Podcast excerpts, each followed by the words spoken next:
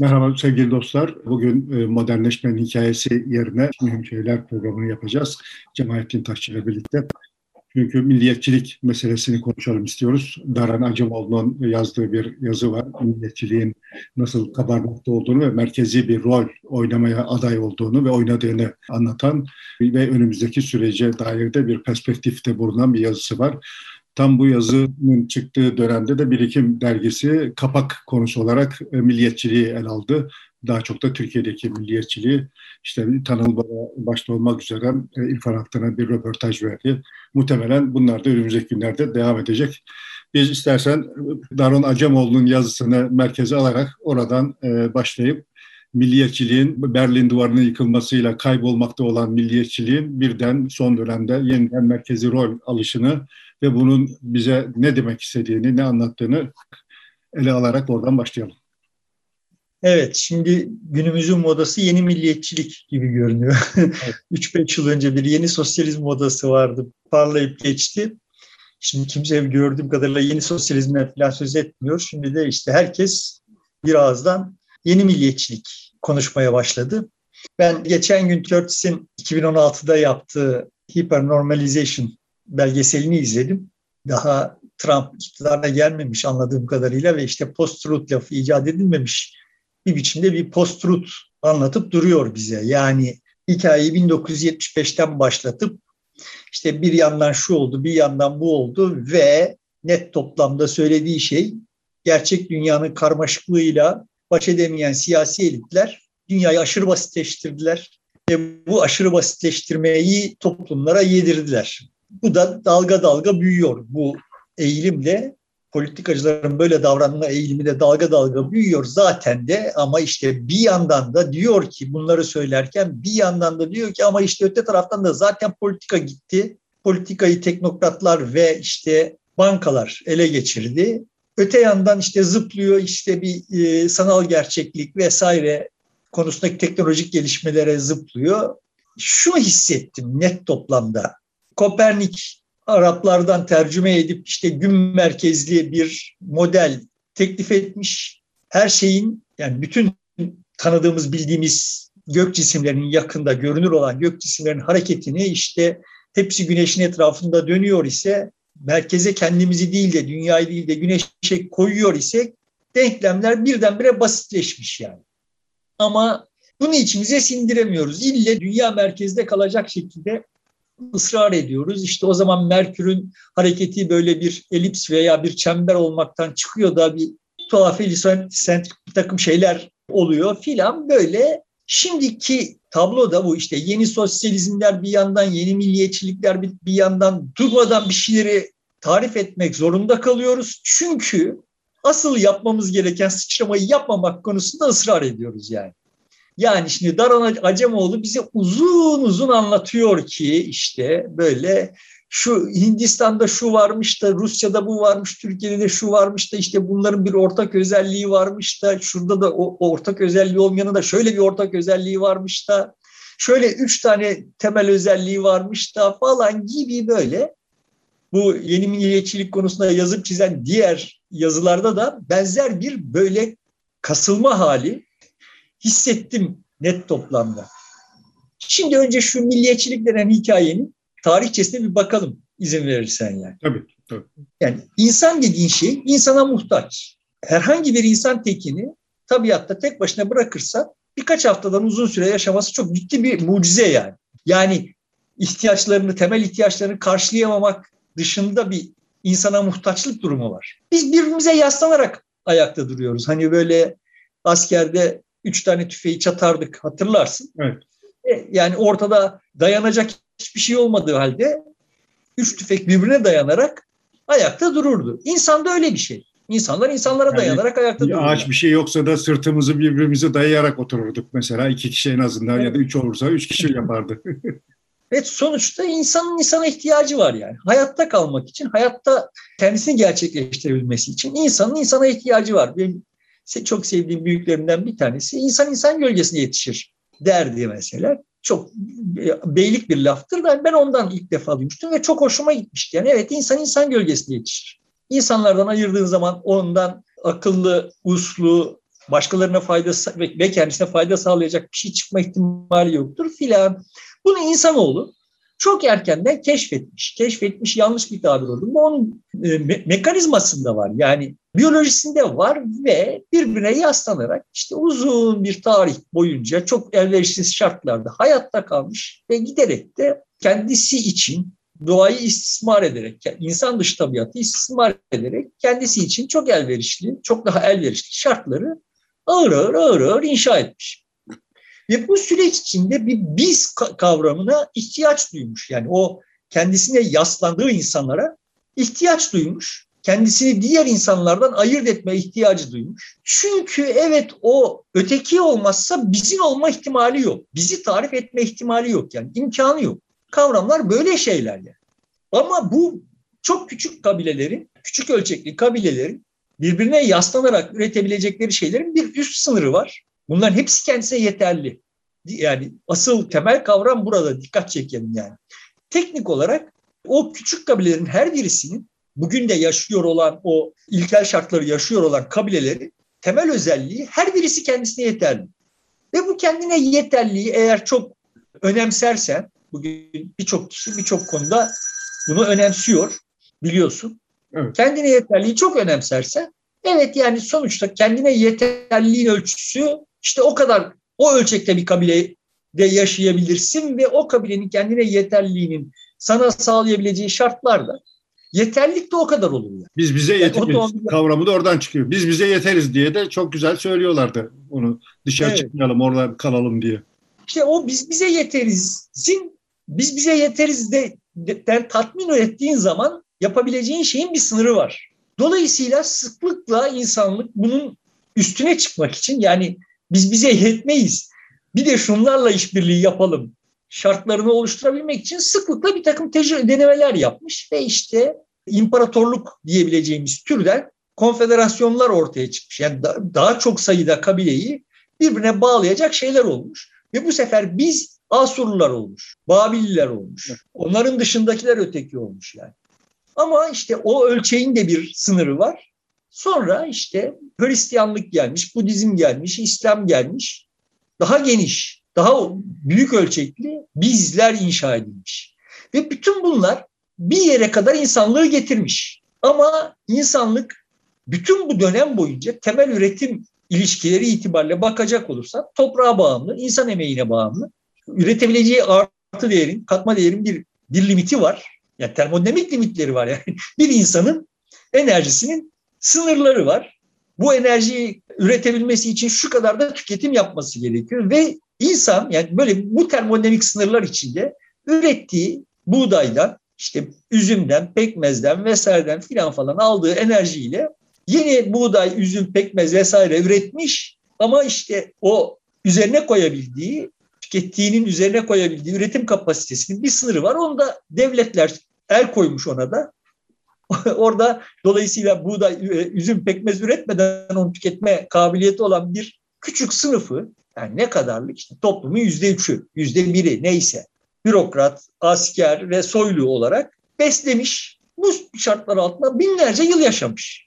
Sonra evet tabiatın enerjisini, başka enerji kaynaklarını kullanmayı öğrendikçe ekstra fırsatlar, imkanlar ortaya çıkmış ve işte modernleşmenin hikayesinde uzun uzun konuştuğumuz o sanayi devrimi diye özetlenen hadise ortaya çıkmış. Bu sanayi devrimi denen hadisede üretim kavramımız değişmiş, üretim ilişkilerimiz değişmiş, üretimi örgütleme tarzımız değişmiş.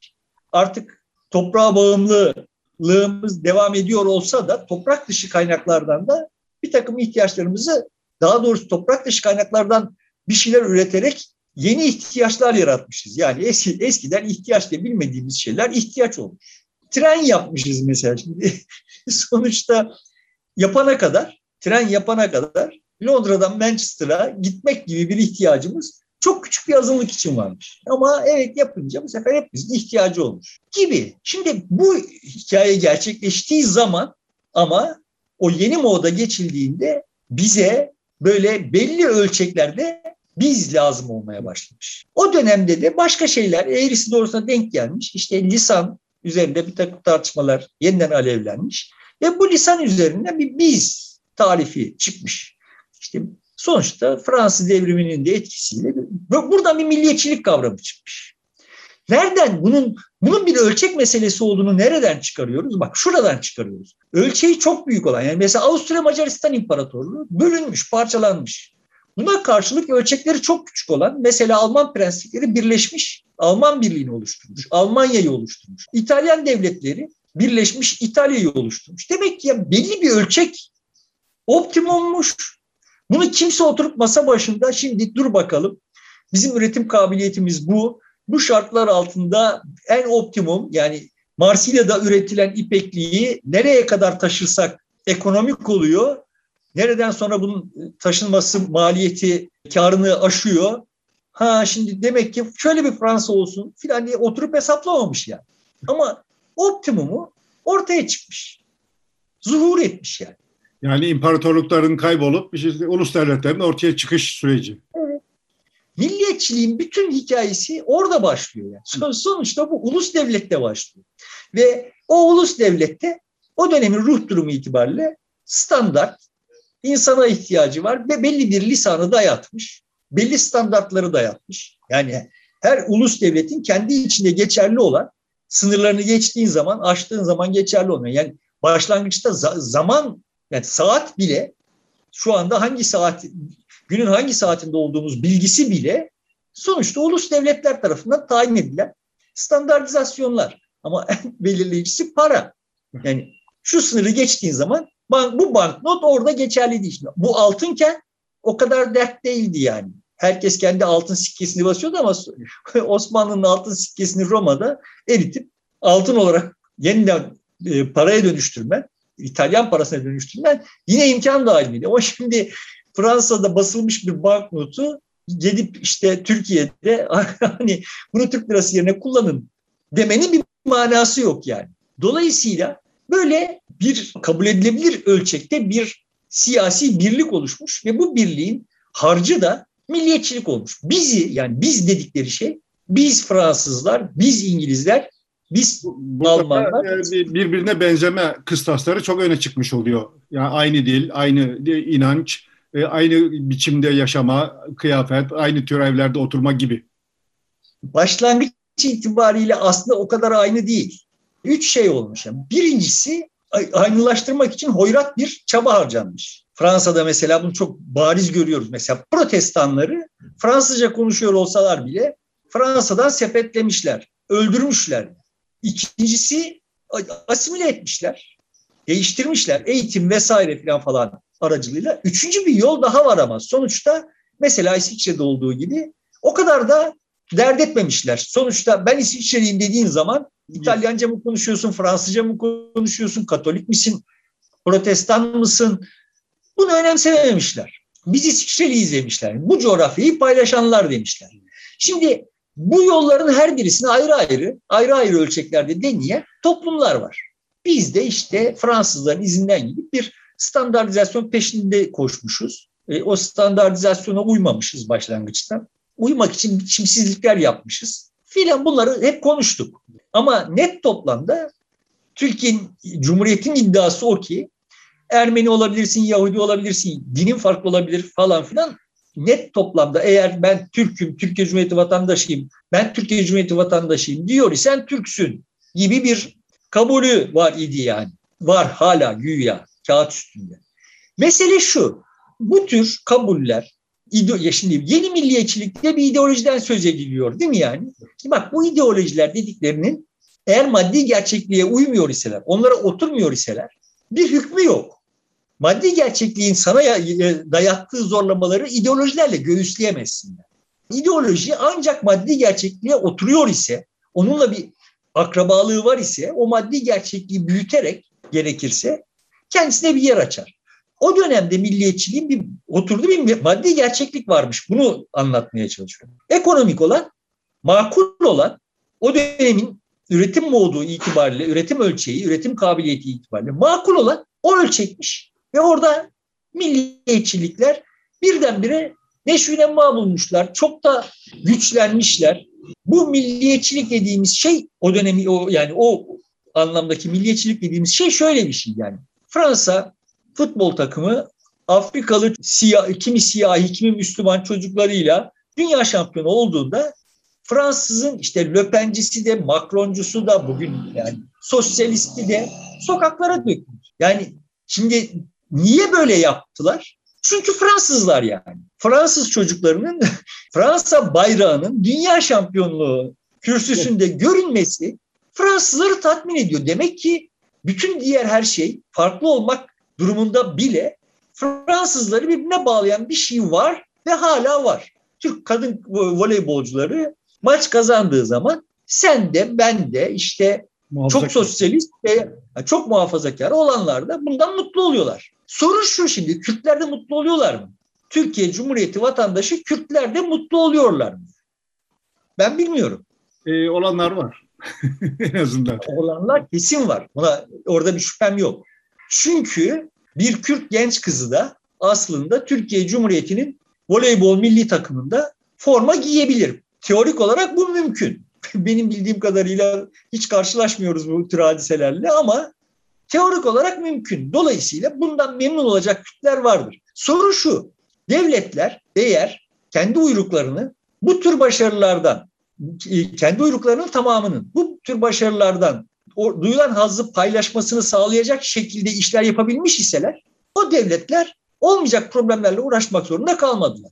Bunu başaramamış olanlar yani Türk milli futbol takımının maç kazanması, işte Türk güreşçinin Amerikalı güreşçiyi yenmesi gibi şeylerden veya işte başka sadece spordan misal vermemiz gerekmiyor yani. Başka alanlarda yani bir Türk bilim adamının falanca başarısından bir bir ressamın Türk sanatçının Evet, bir, bir Türk Batman, sanatçının Batmanlı bir ressamın mesela dünya çapında bir e, tanınırlığa ulaşmış olması e, sevindirici bir şey olabiliyor. Burada mesela herkes buna, sevinebiliyor. Buna hepimiz sevindiğimiz zaman devlet başarılı demektir. Ve uzunca bir süre devletler bu işi başardılar. Ulus devletler uzunca ne kadar bir süre yani savaştan sonra savaşa kadar zaten milliyetçilik yaygın bir şey olarak te- temel ortak payda olarak yani bir nevi fon olarak herkesin paylaştığı bir şey olarak zaten vardı. O dönemde dünyada enternasyonist ideolojiler var mıydı? Vardı. Marksizm vardı. Dünyanın bütün işleri birleşin vardı. Ama olmuyordu yani. Neden olmuyor? İşte sonuçta ideolojiyle gerçekliği göğüsleyemez. Gerçekliğin dayatmalarını ideolojiyle göğüsleyemezsin. Çok mantıklı görünüyor değil mi? Yani Marx'ın dünyanın bütün işleri birleşin önermesi çok mantıklı görünüyor. Ama olmadı yani. Böyle oldurulmadı. Orada işte falanca buna mani olduklarının manası yok. Yani sonuçta sen de milliyetçiliğe mani olmaya çalışıyorsun, olamıyorsun. Yani Fransız işçisiyle Fransız işvereninin aynı ortak duygularda birleşmesine mani olmak istiyorsun sen. Neden? Çünkü işte işçilerin yanındasın. İşçileri biz, ötekileri, işvereni öteki yapmak istiyorsun ama sen de bunu yapmak istiyorsun. O yapamıyorsun. Ama öteki yapıyor yani. Demek ki gerçeklik oymuş. Gerçekliğin dayatmaları oymuş yani. Bu, buradan bir herkese bir menfaat çıkmış. Optimum bir menfaat çıkmış ve bu, bu sürmüş. Savaştan sonra bu hikaye çok ciddi bir refah artışını da sağla, sağladığı için dönemin ekonomisi, çok ciddi bir refah artışı sağladığı için dünyanın hemen her yerinde muhtelif biçimlerde tezahür etti. Yani aşırı hızla zenginleşiyor olan Avrupa'da, Batı Avrupa'da ha tamam bak işte biz bu kendimize yeterlik prensibi çerçevesinde kendi devletimizin yönetimiyle çok hızlı zenginleşiyoruz. Zenginleşiyoruz derken kastım tekrar söyleyeyim. Sadece maddi mal sahibi olmak falan değil. Yani daha çok çocuğumuza eğitim veriyoruz. Daha iyi sağlık sistemleri kuruyoruz. Gerçekten de öyle oldu yani. Evet. Daha çok eğitim, daha çok sağlık, daha güzel şey, iyi şehirler, daha iyi yaşam şartları. Daha kolay ulaşım vesaire vesaire. İşte bütün bunları ulus devletler sağladı Avrupa'da. Türkiye gibi yerlerde de evet tamam biz de onlar gibi olacağız, yapacağız. Bunu yapabilmemiz için işte o devletlerin o devlete ihtiyacımız var yani. Ha şimdi bu devleti bunları yani devletler aracılığıyla yapacağız. Böyle bir pembe tablonun olduğu bir dönem yaşandı dünya. 1960'lara 70'lere kadar böyle geldi dünyaya. Dünyanın genelinin evet uluslararası ticaret artıyordu vesaireydi falan ama e, hep bu fazlası satılıyor idi. Asıl mesele yani Almanya'nın asıl meselesi Almanya'nın kendine yetmesiydi. Yetiyor ve bir de fazlası vardı. Onu da satıyor başka bir. Fazlasını satıyor yani. Sonuçta esas mesele her konuda Almanya'nın kendisine yetmesi. Tabii ki mesela enerjide yetemiyordu. O üretimi gerçekleştirmesi için. O enerjide yetmeyi sağlamanın yolunda bulamıyor idi. Dolayısıyla işte o enerjiyi ithal edebilmesi için kendi üretiminin fazlasını yapmak gibi bir takım denklemler var. Coğrafi şartların zorlamasıyla ortaya çıkan bir ama ana mesele kendi kendine yeterli olmak. Tekrar koyalım meseleyi. Kendi kendine yeterli olan ne? Büyük bir kitle. Bunun toplamı. Bu kütlenin içinde hiçbir şehir kendi kendine yeterli değil. Hiçbir kasaba, hiçbir grup yani Almanya'nın Katolikleri kendi kendine yeterli değil. Almanya'nın Katolikleri var ve onlar kendi kendine yeterli değil. Münih kendi kendine yeterli değil. Bunların kendi kendine yeterliliklerinden vazgeçmeleri pahasına daha yukarıda bir yerde, daha büyük ölçekte bir kendine yeterlilik hikayesi üretilmiş ve tutmuş. Yani bu başarılı olmuş yani. Başarılı olduğu için de bu bütün dünyada herkes öyle veya böyle milliyetçiydi. Almanların sosyalistleri de milliyetçiydi. Çok ekstrem örnekler dışında. Böyle çok ekstrem örnekler. Yani yüzyılın başında işte Fransa'da böyle Avrupa Birliği hayalleri kuran çok sayıda insan vardı. Ama bu çok sayıda insan dediğimiz birkaç bin kişiden söz ediyoruz. Yani. 10 milyonlarca insan içinde birkaç bin kişiden söz ediyoruz. Böyle ekstrem örnekleri dışarıda bırakacak olursak ve milliyetçiliği böyle tarif edecek olursak şimdi herkes milliyetçi. Ve bu milliyetçiliğin bir aşırısı yoktu, vardı.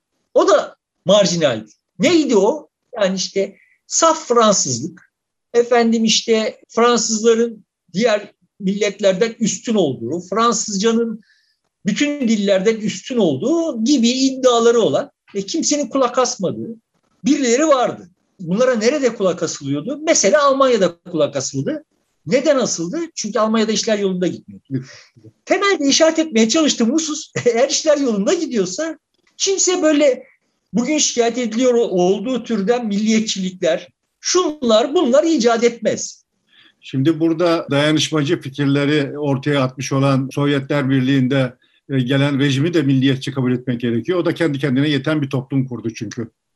Sovyetler Birliği benim açımdan, benim gözlemlerime göre şehit bir Rus milliyetçisiydi. Yani Stalin'den itibaren, yani kendisi Gürcü olan adam, yani kendisi Ari Alman olmadığı her hali, halinden belli olan bir adam Alman ariliği üzerinden Hitler bir siyaset inşa etti. Kendisi Gürcü olan Stalin de bir Rus milliyetçiliği inşa etti. Yani benim açımdan hikaye hiç milliyetçiliğin dışına çıkmadı.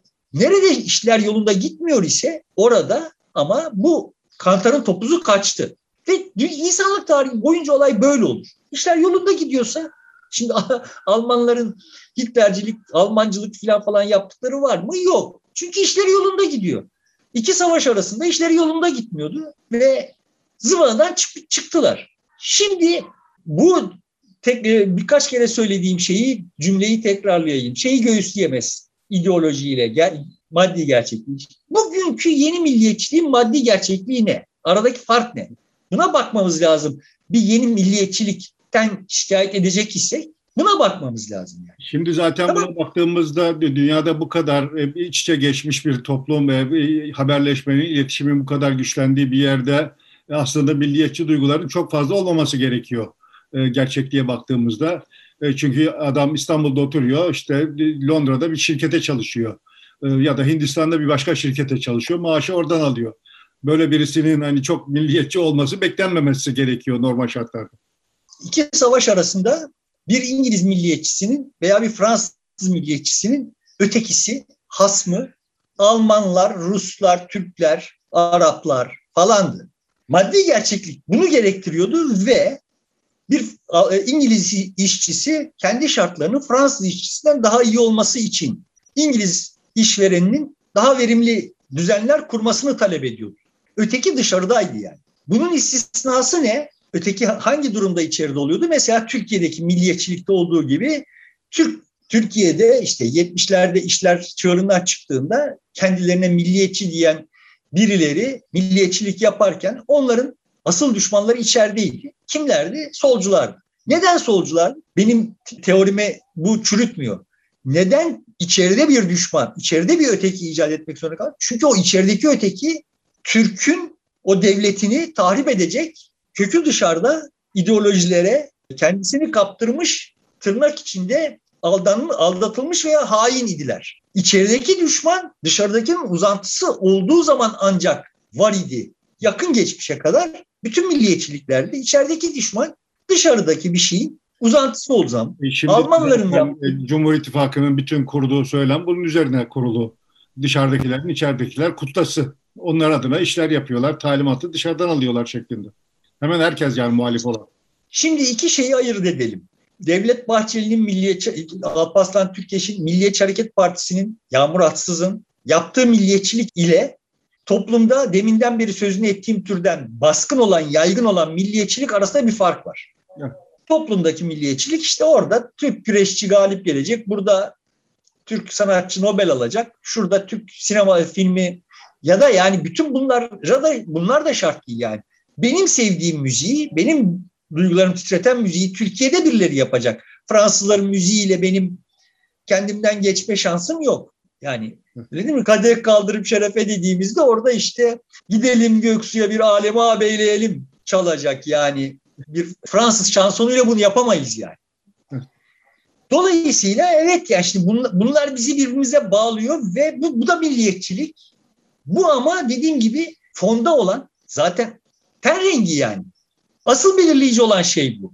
Ve bunda yadırganacak bir şey yok. Bu insanın biz tarifi olmadan yaşayamayacak olmasının tabii bir uzantısı. Ve bir açıdan bakınca insanlığı ciddi bir kabilecilikten kurtarmış bir şey. Pozitif bir şey. Sorun şu.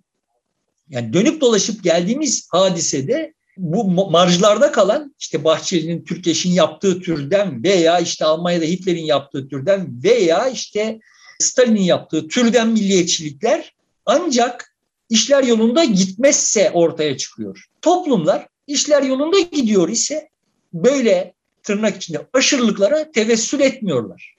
Bugün eğer durum bir aşırılık ihtiva ediyorsa bilmiyorum o ayrı bir bahis. Eğer aşırılık ihtiva ediyorsa demek ki bir şeyler yolunda gitmiyor. İşler kötü o zaman demek ki. evet. Niye yolunda gitmiyor anlamadan burada böyle milliyetçiliklerle, milliyetçilerle dövüşmenin bir manası yok. Niye yolunda gitmediğini hissediyor? Neyin yolunda gitmediğini hissediyor toplum? Bunu anlamaya çalışmak gerekiyor. Benim kavrayışıma göre. Onu anlamak için de şeye dönüp bakıyorum. Bu yeni milliyetçilik denen tantananın düşmanı kim? Ötekisi kim? Dünyanın hiçbiri yani İsveçliler için İsveç'te yükselen bir milliyetçilik var ise yeni milliyetçilik. Bu yeni milliyetçilik için düşman dışarıda değil, göçmenler. Almanya'nın milliyetçileri için yani bugün şikayet ettiğimiz Alman milliyetçiliği ya da şikayet ettiğimiz Löpen'in düşmanı Almanlar yani son tahlilde Avrupa Birliği'nden ayrılma iddiasından bile vazgeçti. Öyle değil mi Löpen? Vazgeçti. Ama şundan vazgeçmedi. İçeride Fransızlığı bozuyor olan o Afrika'dan gelmiş ve işte Fransız değerlerini imha ediyor olan kalabalıktan kalabalığa karşı ötekisi artık içeride. Türkiye'deki milliyetçilikte şimdi son birkaç haftada icat edilmiş olan Yunan düşmanlığını bir kenara bırakacak olursak Türkiye'deki milliyetçilikte temel olarak hep öteki içerideydi Kürtler. Yani daha öncesinde gayrimüslimler. Gayrimüslimler. Bir de komünistler. Sonrasında bir de komünistler. tekrar söylüyorum bak komünistlere karşı komünistlere öteki yapan ağırlıklı olarak üstteki milliyetçi elit idi. Yani sen sokakta polisten kaçarken sıradan insanların seni koruyup kolladığına şahit olmadın mı yani bir komünist olarak? Ben kendimi bile korudular. Kapıdan içeriye aldılar, polis almadılar. Hiç tanımadığım bir evde. E yani sonuçta toplumda bir böyle komünist düşmanlığı falan yoktu yani. Hani bu da onların e, toplumun genel olarak komünizmin ne olduğunu anladığı anlamadığından kaynaklayan gencecik çocuklardı. Komünistlerin gayri ekseriyeti gencecik çocuklardı, temiz yüzlü çocuklardı ve yani devletin hışmından onları kurtarmak için üstüne bir şey düşüyorsa yaptılar. Toplumda baskın bir komünizm komünist aleyhtarlığı yoktu. O yukarıda inşa edilmiş bir devlet projesi.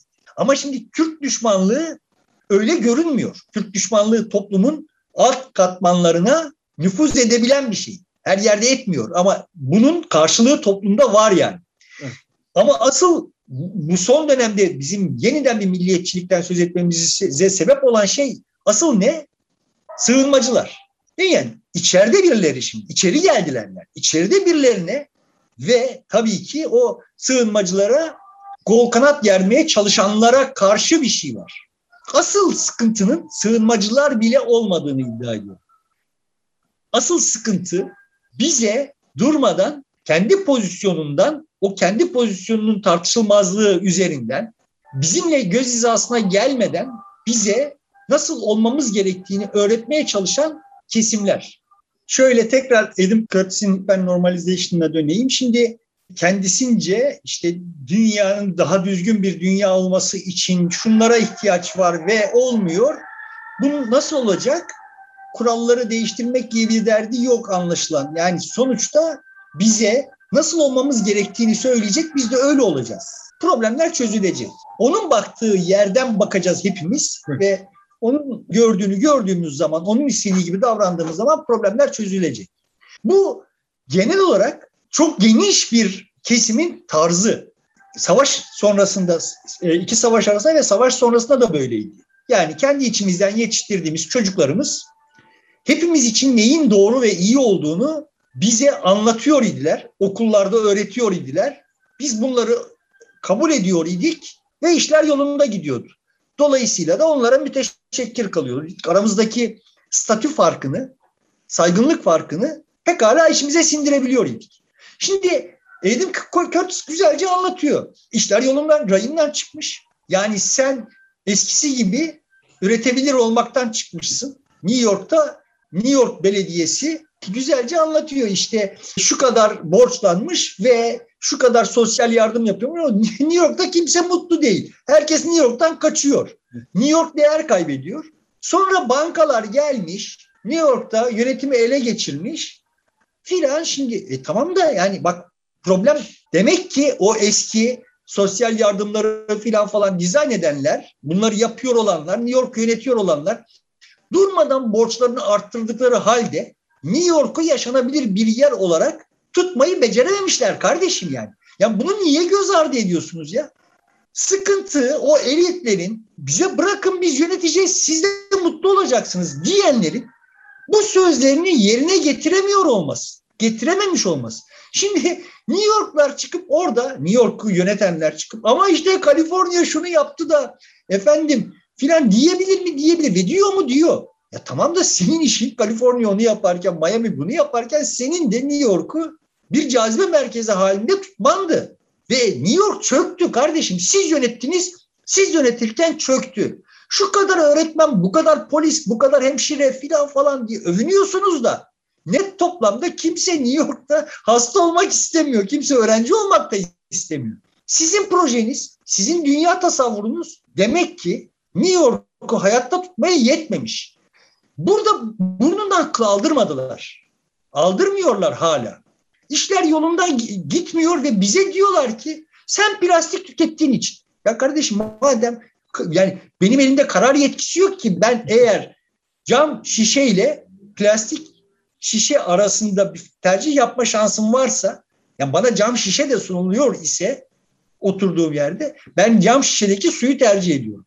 Ama bana bir seçim hakkı bırakılmamışsa, karar hakkı bırakılmamışsa ben niye suçlu oluyorum? Karar veren sizsiniz ya. Orada bir elit grupsunuz ve bütün kararları siz veriyorsunuz. Kutuplardaki mikroplastikten beni sorumlu tutuyorsunuz. Benim kendimi suçlu hissetmem, ortada yolunda gitmeyen her şeyden kendimi suçlu hissetmem için 30 yıldır dünyada muazzam bir kampanya yürütülüyor. Bu kampanyayı görmezden gelip Adam Curtis kendisi bu kampanyaya bir tür yakıt taşıyarak ama orada e, politikacılar şöyle gerçekliği çarpıtıyorlar. 75'te başlamış zannedersin yani. Ya kardeşim Kant dediğiniz adam yerlere göklere koyamadığınız Kant dediğiniz adam insan ırklarını tasnif edip Linnaeus'un tasnifini alıp sonra bu ırkların arasında yani işte ırk dediği de ten derisi, e, ten rengi yani deri rengi üzerinde. Sonra da medeniyet kurma kabiliyeti sadece beyaz derili olanlardadır demiş bir adam. Ta o zamandan siz bunları inşa ettiniz. Bütün insanlık tarihi bu bizi tarif edebilmek için bir takım mitler inşa etme. E, bu sonra da bu mitleri çoğaltıp çoğaltıp doğurtup doğurtup bunlardan bir şeyler üretme işidir insanlığın entelektüel tarihi. Her biz kendisini diğerlerinden daha tercih edilir bir şey olarak görmek için bir yığın yalan söyledi. Bütün insanlık tarihi boyunca işte. Ve böyle dediğim gibi yerlere göklere koyamadığınız Kant bile ve yerlere göklere koyamadığınız bilim bu değirmene yıllarca su taşıdı ve hala taşıyor. Böyle sanki kendileri nötr gibi bize bir masal anlatıyorlar. Yeni çıkmış bu yalan söyleme hadisesi gibi. Halbuki yani bütün bir soğuk savaş yalandı öyle değil miydi? Bütün dünyayı bir soğuk savaşla diken üstte tuttunuz. Kim yaptı bunu?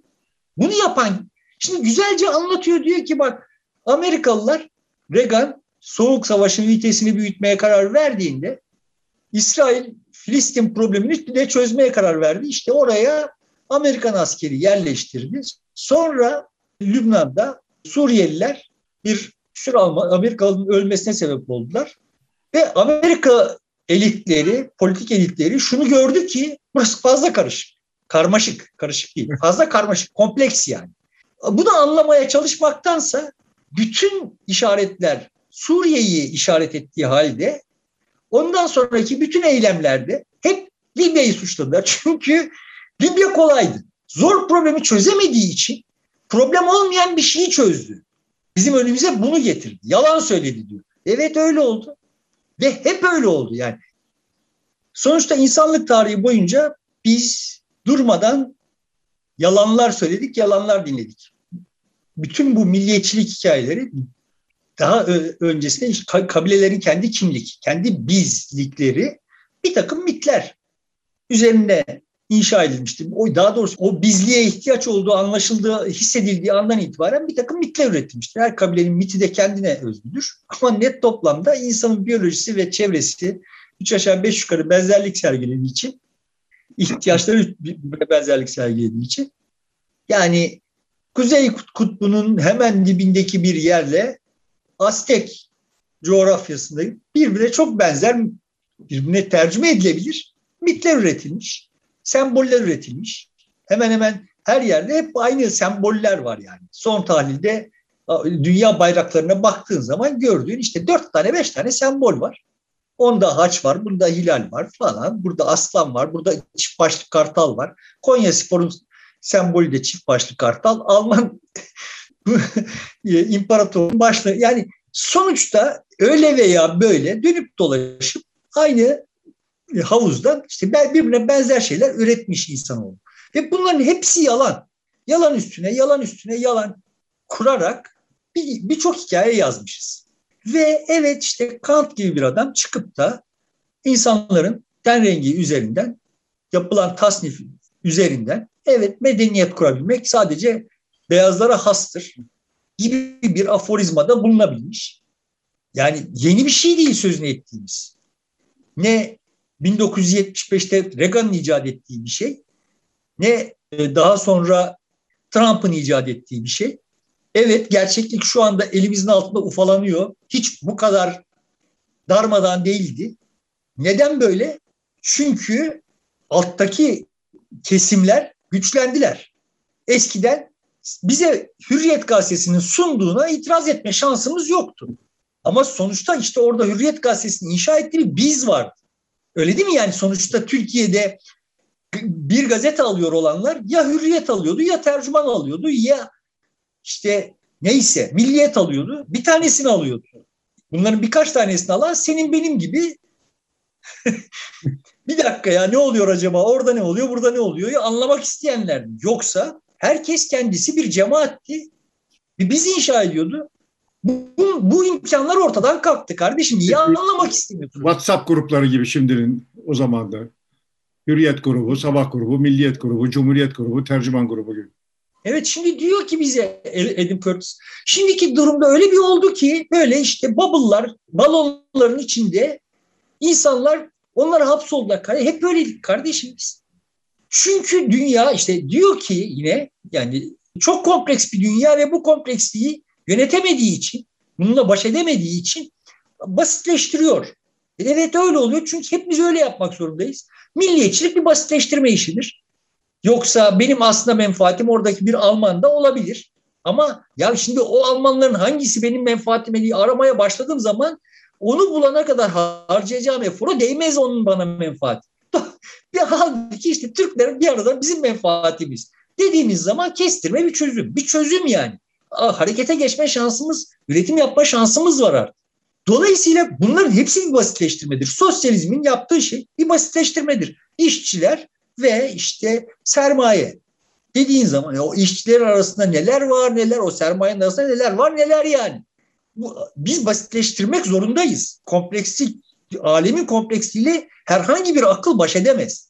Dolayısıyla her akıl basitleştirmek zorunda. Sorun şu, sizin basitleştirmeleriniz orada etkili, güçlü, işte BBC'de belgesel yapabilen ya da işte BBC'de editör olabilen işte Londra'yı Londra'da belediye başkanı olabilen, Londra Belediyesi'nin projelerini yönlendirebilen filan böyle bir birkaç yüz bin kişilik bir heyet vardınız ve sizin basitleştirmelerinizi bize kakalıyordunuz. Bizim buna öyle değil ki deme şansımız yoktu. Şimdi var. Niye anlamak istemiyorsunuz? Problem buradan çıkıyor ya. Biz şimdi sizin eskiden başına vurup ağzından lokmasını aldığınız kadar zayıf değiliz. Siz sadeleştiriyorsunuz, biz sadeleştiriyoruz, o sadeleştiriyor hepimizin sadeleştirmelerinin ortaya döküldüğü kompleks bir sistem var artık. Bu sistem zaten kompleksti, şimdi şimdi de kompleks ve hiçbir sadeleştirme bunu zaten yönetemez. Her ideoloji bir sadeleştirmedir. Onlara da ihtiyacımız var, sadeleştirmek zorundayız. Bunu nasıl yöneteceğimizi konuşacağız biz. Müzakere edeceğiz ya. Şimdi diyor ki orada eskiden politika vardı, müzakere vardı. Şimdi işte bankalar bu işi yapıyor, müzakere yok. yani bankalar bu işi yaptığı zaman neden müzakere ortadan kalktı? Ben New York Belediyesi ile neyi müzakere edebiliyordu New Yorklular? New York'la müzakere edebiliyor olsalardı New York'u tercih terk etmezlerdi birçok kaybı göze alarak terk ettiler. Çünkü müzakere edemiyordu kardeşim. Edilmesini istiyorsunuz. Müzakere, benim de fikrimin piyasaya girmesinden rahatsızsınız. Bunu yönetemiyorsunuz. Yönetemiyorsunuz sonra bana bütün bu durumdan ben suçluymuşum gibi hissetmem için olmayacak absürtlükler kusuyorsunuz üstüme. Şimdi Daron Acemoğlu'nun yazdığı da bende bu duyguyu uyandırdı. Yani kardeşim şimdi ben milliyetçi değilim. Ben internasyonelciyim. Ama ortadaki problemleri Türkiye'nin veya Hindistan'ın veya Fransa'nın milliyetçilerinden kaynaklandı diye söyleyebilmek için insan çok yüzsüz olması gerekir ya. Ya milliyetçiler öyle efendi efendi kendi çaplarında bir takım işler yapıyorlar iken Fransa'nın işleri yolunda gidiyordu da mı Löpen bir şey olarak ortaya çıktığında onun arkasına hizalandılar, yığıldılar. Yukarıdan bize bakıp ya Fransızlara Macron gibi bir adamı kazıklamaktan başka bir formülünüz yok elinizde ya. Ama Daran Acemoğlu yazısında şeyde söylüyor küreselleşmenin e, ülkelerin içerisindeki adaletsizliği artırdığını, özellikle e, eşitsizliği çok artırdığını, yukarıda zengini zengin, aşağıda da yoksulu çok yoksullaştırdığını ve bunun e, kaybettiren nedenlerden birisi, milliyetçiliği tetikleyen nedenlerden birisi olduğunu söylüyor. Evet. Şimdi burada küreselleşmeyi bir kabahat olarak yani küreselleşen biziz. Ya sıradan insanlar senin anlattığın gibi sonuçta adam çocuk, genç çocuk İstanbul'da oturuyor, İngiltere'ye iş yapıyor. Bak o milliyetçi de olabilir ha biliyor musun yani? Evet. Çok da milliyetçi olabilir yani aşırı milliyetçi. Rahatsız edecek kadar milliyetçi de olabilir. Çünkü artık onun düşmanı İngilizler değil. Onun düşmanı Türkiye'de atıyorum işte sen Boğaziçi mezunu değilsin diye onu işe almamış olanlar. Evet. sıradan bir üniversiteden mezun olmuş kendisi kendi kendisini yetiştirmiş ve işte evet böyle ayda 10 bin dolar yurt dışına iş yapıyor. işleri yolunda ama hala Nişantaşı'na gittiği zaman öteki. Bunu sağlayanlara karşı duyduğu öfkeyle milliyetçi bu artık. Artık İngiliz'e karşı, Alman'a karşı, Yunan'a karşı, Kürt'e karşı değil onun derdi.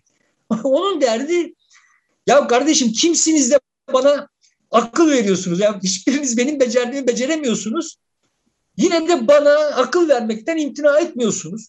Mesela işte o çocuk diyelim eğer Şişli'deki sokaktaki köpekle başı dertteyse o herhangi bir işe aklı ermemiş, becerememiş bir kadın ona ders veriyor, parmak sallıyor. Siz ne biçim insanlarsınız diyor filan böyle. Buna duyduğu öfke yani.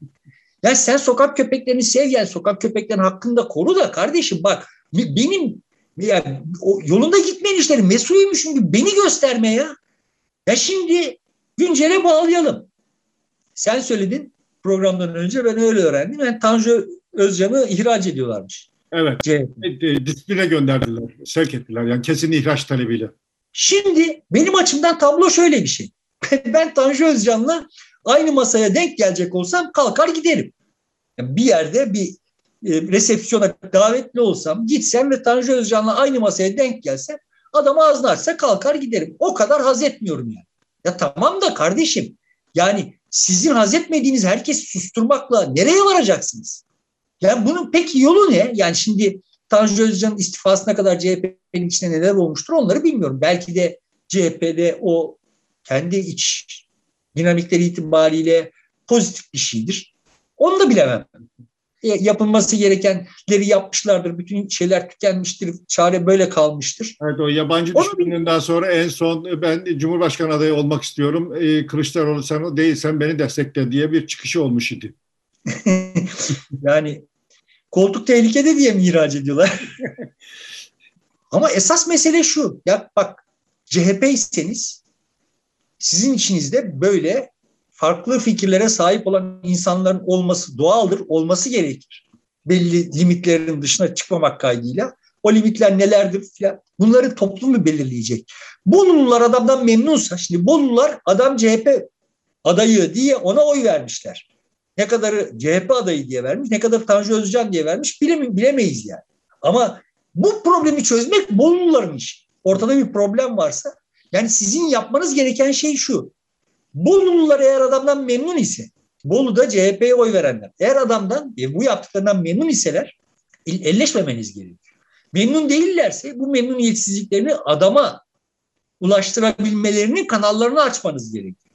Yani CHP il teşkilatı olarak, ilçe teşkilatları olarak Bolu'daki bunları yansız, abartısız, namuslu bir biçimde Tanju Özcan'a akıtabilmeniz gerekiyor. Adam bir siyasi ikbal arıyor ise toplumla yetişmez. Toplumda böyle bir hassasiyet yok ise yani onlar Tanju Özcan'dan memnunlarsa size CHP genel merkez olarak ne, ne oluyor kardeşim? Kimsiniz siz ya Boluların yerine kendinizi koyuyorsunuz? Kimsiniz yani? Ama bak bunları sorgulayamıyoruz. Asıl sıkıntı ben iddia ediyorum ki bütün bu yeni milliyetçilik dalgası denen ve toplumu toplumun belli kesimlerini zan altında bırakmak üzere yeniden paketlenmiş olan şey. Yani Tanıl Bora'nın söyleşte de bunu gördüm. Ya bir dakika ya bir durun yerinizde ya bak siz bir gerçekliğin kompleks, karmaşık gerçekliğin sadece belli bir basitleştirmesini üretmiş insanlarsınız. Hepimiz aynı hizadayız ya bir durun ya. Ya bize ahlak, dürüstlük vesaire öğretmeye kalkmayın ya bir.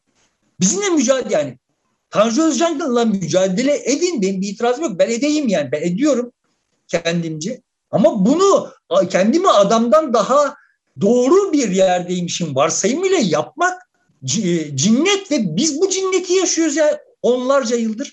Bu cinneti yaşıyoruz. Tekrar söylüyorum. Bu cinneti yaşarken işler yolunda gidiyordu. Dolayısıyla tamam evet orada Tanıl Bora ahkam kesince e, Daran Acemoğlu tahlil yapınca ve işte Kılıçdaroğlu da parti yönetince işler yolunda gidiyordu ve evet onların o pozisyonlarına itiraz etmemeyi içimize sindirebiliyorduk. Bak yolunda gitmiyor kardeşim. Gitmiyor. Senin aklınla, senin teorinle ve senin yöneticiliğinle işler yolunda gitmiyor. Bir kendinizi bir gözden geçirmeniz gerekiyor. Niye beni suçluyorsunuz ya? Bu yeni milliyetçilik tekrar söylüyorum ve altını çizerek söylüyorum.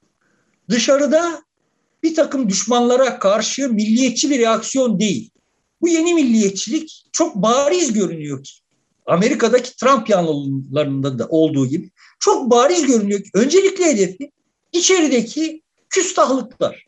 Ha sonra buna bir omurga biçilmesi gerektiği zaman Make America Great Again. Amerika'yı yeniden büyük yap. Meksika'ya duvar örelim. Meksika sınırına. Gibi şeyler oluyor. Ama bak Meksika sınırına duvar örülmedi diye Amerikalılar kongre basmadı. Trump seçimi kaybetti diye bastı. Hikayeyi doğru görelim ya. Bizim derdimiz insanlık olarak şu anda yaşıyor olduğumuz temel mesele bugünün şartlarına, bugünün aşırı küreselleşmiş ve bu küreselleşmeden de olağanüstü nemalanmış. Küreselleşme herkese herkese demeyelim yanlış tabir kullandım. Küreselleşme net toplamda pastayı çok büyüttü. Bu pastayı bölüşmemiz için doğru bir yol bulamadınız. Makul bir şekilde bölüşmemiz için doğru bir yol bulamadınız. Şimdi geliyorsunuz bu doğru yolu bulamamış insanlar olarak. Ya şimdi bana Adam Kurtz bankacılardan şikayet ediyor. Ötekisi işte bilmem küreselleşmenin kazananlarından şikayet ediyor. O küreselleşme, o bankacılar, o küreselleşme kazanıcılar falan onlar karar verici ya. Şimdi bu karar vericiler yani o aynı adamlar bak o Amerika'da kurtarılmış bankalarda hak edilmemiş paraları kazanıyor olan adamlar dönüyorlar ve bana sokak köpekleri hakkında, çevre hakkında tıpkı şey gibi Adam Curtis gibi tıpkı Acemoğlu gibi tıpkı Tanıl Bora gibi ders veriyorlar. Aynı dersleri veriyorlar. Hep suçlu biziz yani. Çalan da bizi suçlu, çaldıran da bizi suçlu görüyor. Ya bak çalıyorsunuz ve siz de çaldırıyorsunuz. İşiniz bunu böyle yapmamak kardeş. Bunu neden yap yapıyorsunuz? Çünkü dünyanın kompleksliğini farkında değilsiniz. Bugüne kadar çalışmış olan basitleştirmelerinizde çalışmadı. Muhafazakarlıktı, işte işçi sınıfıydı, istihdam yaratmaydı, ne aklına geliyorsa bunlar çalışmıyor artık. Ve yeni bir bir Kopernik devrimine ihtiyaç var. Ama illaki dünyayı merke kendinizi merkeze koyup sonra da Merkür'ün yörüngesini tayin etmek için böyle 40 tane cambazlık yapıyorsun. Yapmayın ya. Bunun çok basit bir açıklaması var. Bir yer, yere inin, yere inin, bizimle aynı hizaya inin. Bak yani göreceksiniz ki bütün problemler ortadan kalkacak. Nevşin Mengü gibi konuşmayın. Evet. Bu, bu tartışma yeni milliyetçilik e, e, tartışması nereye evrilir ya da neyi örter? Hangi gerçeği görmemizi hiçbir şey, hiçbir şey örtmez çünkü tartışıldığı düzlemde reel bir problem yok. Küreselleşmede reel bir problem yok. Küreselle yani son tahlilde olay şöyle olacak. O görünüyor. İşte Çin'in bu aksaması ve Rusya savaşının, Rusya-Ukrayna savaşının yarattığı ekstra şeyler, şartlar nedeniyle falan böyle bir kendine yeterlik dalgası gelecek. Bak garanti veriyorum yani 6 ay sürmez yani. Ya sen Mercedes'i Almanya'ya, Mercedes fabrikalarını Almanya'ya taşıyarak bu ekonomiyi sürdüremezsin kardeş. Yani sürdürebilecek olsan burada şu çıkmaz. Yani ondan hem Almanlar zararlı çıkar, hem Hintliler zararlı çıkar, hem Yunanlar zararlı çıkar yani. Dolayısıyla burada bu sürdürülebilir bir şey değil. Ama böyle bir siyasi elit böyle bir geyiği, geyiği denemeye kalkar mı? Kalkacak. Öyle görünüyor. Anında tornistan edecekler. Yani şeyi de görüyorsun. Bu Rusya krizinde Avrupalıları, Amerikalılar bir, bir araya topladılar güya. Da yani üç ay sürmedi ya. Çatlaklar başlayalım, başlaması. Çünkü sürdürülebilir değil. Maddi zemini yok. Maddi zemini olmayan şeyleri ideolojilerle göğüslemeye çalışmak gibi absürt bir iş yapılıyor ve bu, bu anlatılan hikayelerde işte yeni sosyalizm hikayesi gibi bu yeni sosyalizm hikayesi de ekonomiste kapak olmuştu. Şimdi bu yeni milliyetçilik de ekonomiste kapak oldu. Böyle çaresizlik içinde absürt laflar üretiliyor. Bak bizim dertlerimiz bunlar değil ya. Burada değil yani derdimiz. İnsanların kötü olduğu, insanların sorumlu olduğu yani biçimsizliklerden insanların sıradan insanların sorumlu olduğu hikayesini pompalıya pompalıya gelebileceğiniz yer burasıydı ve bitti bu deniz. Oturup kendinizi gözden geçirmeniz gerekiyor artık. Kendinizi derken de böyle şey yapmayın. Senin de benim de kendimizi gözden geçirmemiz gerekiyor. bizim bildiğimiz şeylerle, öğrendiğimiz şeyler, senin öğrendiğin gazetecilikte artık gazetecilik yapılamıyor. Benim öğrendiğim siyaset sosyolojisi, siyaset sosyolojisi yapılamıyor. Yani mevcut siyaseti öğrenci, mevcut sosyolojiyi öğrenmemiz gerekiyor. Anlamamız gerekiyor. Bizim bilgimize göre ha olsa olsa ben şimdi milliyetçilik diye bir kavram biliyordum. Şimdi şu parlayan da onun yeni versiyonudur. Demekle olacak bir şey yok ya. Çünkü öyle bir şey değil. O milliyetçilik uzun uzun özetlemeye çalıştım ki maddi şartları var. Şimdi yok. Dolayısıyla bunlar küçük bir elitin elindeki konsantre olmuş güçle can çekişmesi. O güce güvenerek can çekişmesi. Eğer efendice ayaklarını yere indirmezlerse çok hunharca indirilecekler yani. Hani ne olur buradan nereye gider diye sor. Çok hunharca indirilecekler yani. Mine Kırıkanatlar, Yılmaz Özdiller işte kim aklına geliyorsa bunların hepsine haddi bildirilecek yani. Yani bunlar gene Trump tipler mi haddini bildirecek yoksa toplumun gerçek aktörleri mi haddini bildirecek? Ya toplum eğer Trump gillerin yerine doğru dürüst toplumun şeyine talip olan ya Amerikan Cumhuriyetçileri Trump salağının peşinden gideceklerine bu toplumu doğru tahlil edip doğru bir cumhuriyetçi adayla doğru bir yeni bir cumhuriyetçi program.